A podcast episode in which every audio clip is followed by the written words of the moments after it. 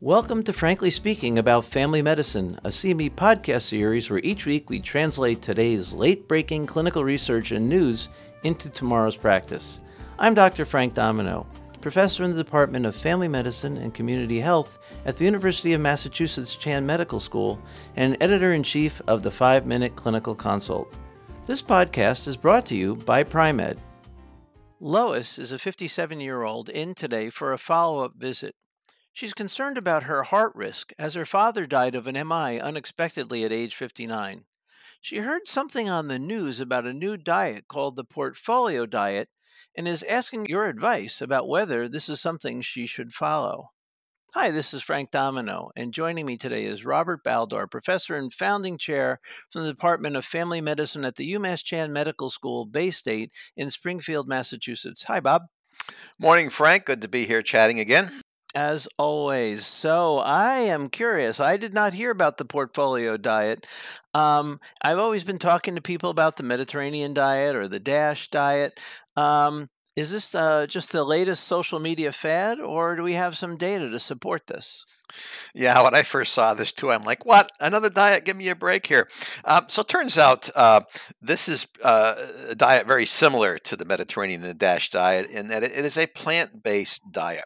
So it turns out um, there's actually limited evidence on the uh, role of long term adherence to plant based diets in actual reduction in cardiovascular outcomes.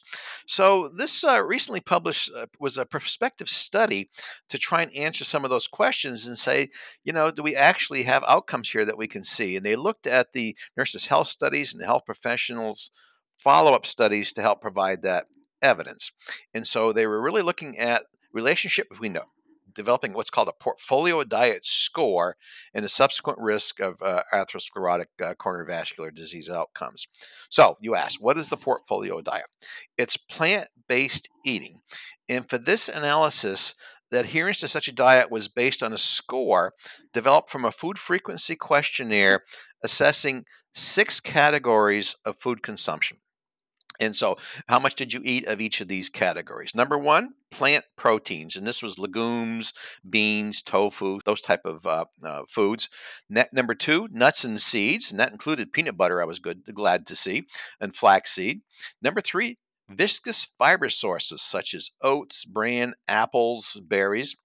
Number four, they uh, were evaluating phytosterol intake, and this was estimated from all foods. So, phytosterols, these are plant derived compounds that are structurally related to, to uh, cholesterol, and they're found in, in, in, plants with highest concentration in plant oils such as safflower and olive oil, also some in, in vegetables. Uh, category five, plant mono unsaturated fats sources, and this included avocado, olive, canola, and soy oil. And then they had a negative category. And so the sixth category was a negative category, uh, which was high uh, intake of high, highly saturated fats and cholesterol sources. And in this, they included whole fat uh, dairy, eggs, red uh, red meats, processed meats, organ meats, and, uh, and, and, and butter. So the primary objective of this study was to examine the relationship between a portfolio diet score and the subsequent risk of developing uh, coronary uh, disease and, and, and, and, stroke. So basically, patient oriented outcome. They did look a little bit at uh, some of the markers that are traditionally looked at, cholesterol and CRP, but it was really great that they said, let's look at the outcomes here. Oh, I agree. I think that was. I'm glad they looked at risk scores, but we really want to know not how did your risk score change, but how people did clinically. So, uh, tell me about the analysis. What they find? Yeah, pretty rigorous. Uh, so this was a, a, again a prospective study. They looked at those that did not have baseline uh, cardiovascular disease in the first nurses' health study, about seventy-four thousand women. The second nurses' health study, ninety-two thousand women, and forty-four thousand men from the health professions follow-up study. The diets were assessed using a validated food frequency questionnaire at baseline and repeated every forty years, scoring using that six category portfolio diet score that I talked about. By the way, this goes all the way back to 1984, which is when the first Nurses Health Study uh, started out. For the uh, each of these components, they were scored as one being least adherent, five most adherent. So score could range between six and 30. Higher score indicated higher consumption of recommended uh, uh, foods in these uh, th- these diets. By the way, the scores were sort of averaged over time in order to uh, develop a sort of a, a standard score for any one individual. So they did change over time somewhat. The uh, cardiovascular, what they looked at then for outcomes were MIs, other fatal uh, coronary heart disease, and uh, stroke. They actually uh, uh, clarified that death did happen either from next to kin or the National Death Registry. They looked at autopsy records and death certificates. I did mention they also looked at some uh, biomarkers as well because for a significant subset of individuals, they were able to uh, to obtain lipid profiles and some inflammatory markers such as interleukin uh, six, uh, leptin, and uh, CRP. And uh, so they looked at that. So during the 30 years of follow up, there were approximately 11,000 uh, coronary heart disease deaths and 6,000 strokes. So a lot of data. Yeah, there sure is a lot of data, but uh, I'm I'm pleased that they looked at that deeply into try, trying to find out what what happened. Um, what were the outcomes? Well, as you might surmise, the higher the portfolio diet score was significantly associated with lower cardiovascular and stroke disease and stroke risk. And I was fascinated that the associations really didn't change much when he adjusted these for uh, potential mediators, including baseline hypercholesterolemia, hypertension, and diabetes. And in the pooled analysis of these three cohorts, the hazard ratio for coronary heart disease and for stroke were both 0.86, showing a significant uh, benefit there. And that was when comparing the uh, best quartile with with the worst uh, quartile. Uh, they actually, uh, I love this. They gave us an estimated absolute risk reduction between those quartiles, and this ended up being 1.1 percent, with a calculated number needed to treat of 91. So for total uh, outcomes to So basically, that's saying that 91 participants needed to improve their diet from the bottom to the top quartile to prevent one uh, coronary vascular um, event.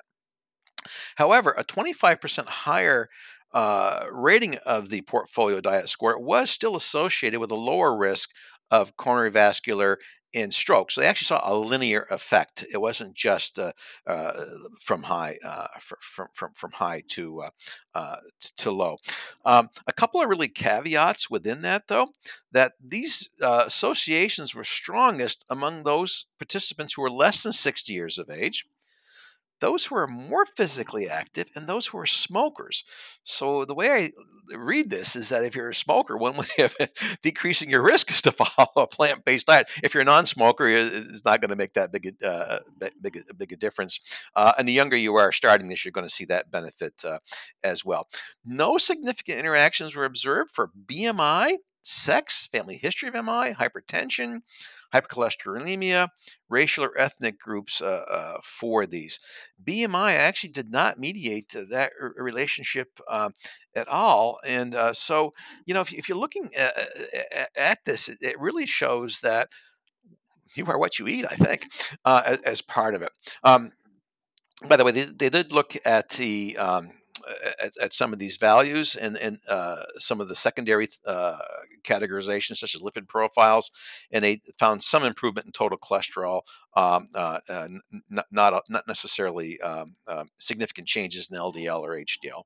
Yeah, that that last bit doesn't surprise me at all. You, you are what you eat, but your cholesterol doesn't always necessarily change depending upon your diet. Uh, a thing we thought was so true for so many years and, and now is not. All right, want to summarize these findings for us and tell us how we can maybe uh, use this information in our clinical care of patients? This study provides additional evidence to support the use of a plant based portfolio dietary pattern for reducing the risk of coronary vascular disease. This is consistent with clinical practice guidelines. The American Heart Association now encourages the consumption of whole grains, fruits, and vegetables, healthy plant based proteins, minimally processed foods, and healthy unsaturated plant oils. So it's interesting to note, though, that the consumption in, in this study, the top quartiles were still at a lower rating than what the American Heart Association is currently recommending.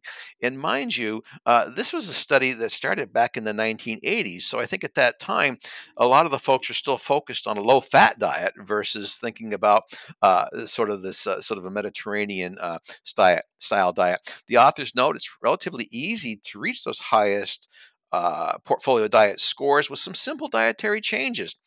Add a half a cup of beans or eggplants or a cup of soy milk some cooked oatmeal, an ounce of nuts, a tablespoon of olive oil to your diet per day in place of processed food. And that would kick you up quite a bit. So, frankly, you know, Frank, um, I, I appreciate the benefits of plant based diet. But I also noticed in this study, participants with a higher score to begin with reported being more physically active, more likely to take a multivite and less likely to smoke than those with lower scores as well. So, actually, looking at this, still back to your question, this isn't necessarily the latest fad. I don't think it's really going to change my current advice for healthy living as I'm currently doing, but at least now I can respond to my patient when they say, What about this new portfolio diet? You know, Bob, I love the fact that you uh, brought in what the authors concluded that this isn't a huge change. To get in that highest quartile, you needed to just add some more beans to your daily diet, some more, um, you know, more fiber, uh, an ounce of nuts, an ounce of nuts, or a tablespoon of olive oil, and and maybe that's that that's the take home point. Go for a walk, add a few of these things, and your cardiovascular risk will go down. Bob, terrific review. Thanks so much.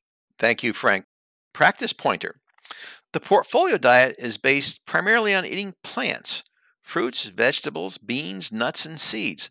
Like the Mediterranean diet, it has been shown to lower cholesterol and other inflammatory markers, but we now know there is a resultant positive effect on improving cardiovascular outcomes that we care about.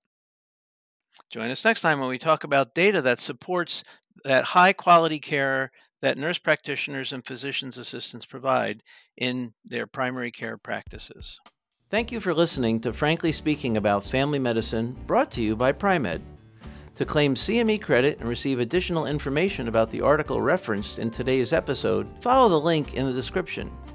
To stay up to date on the most recent clinical research and news, please subscribe to Frankly Speaking About Family Medicine and be sure to check out pri-med.com for additional CME content.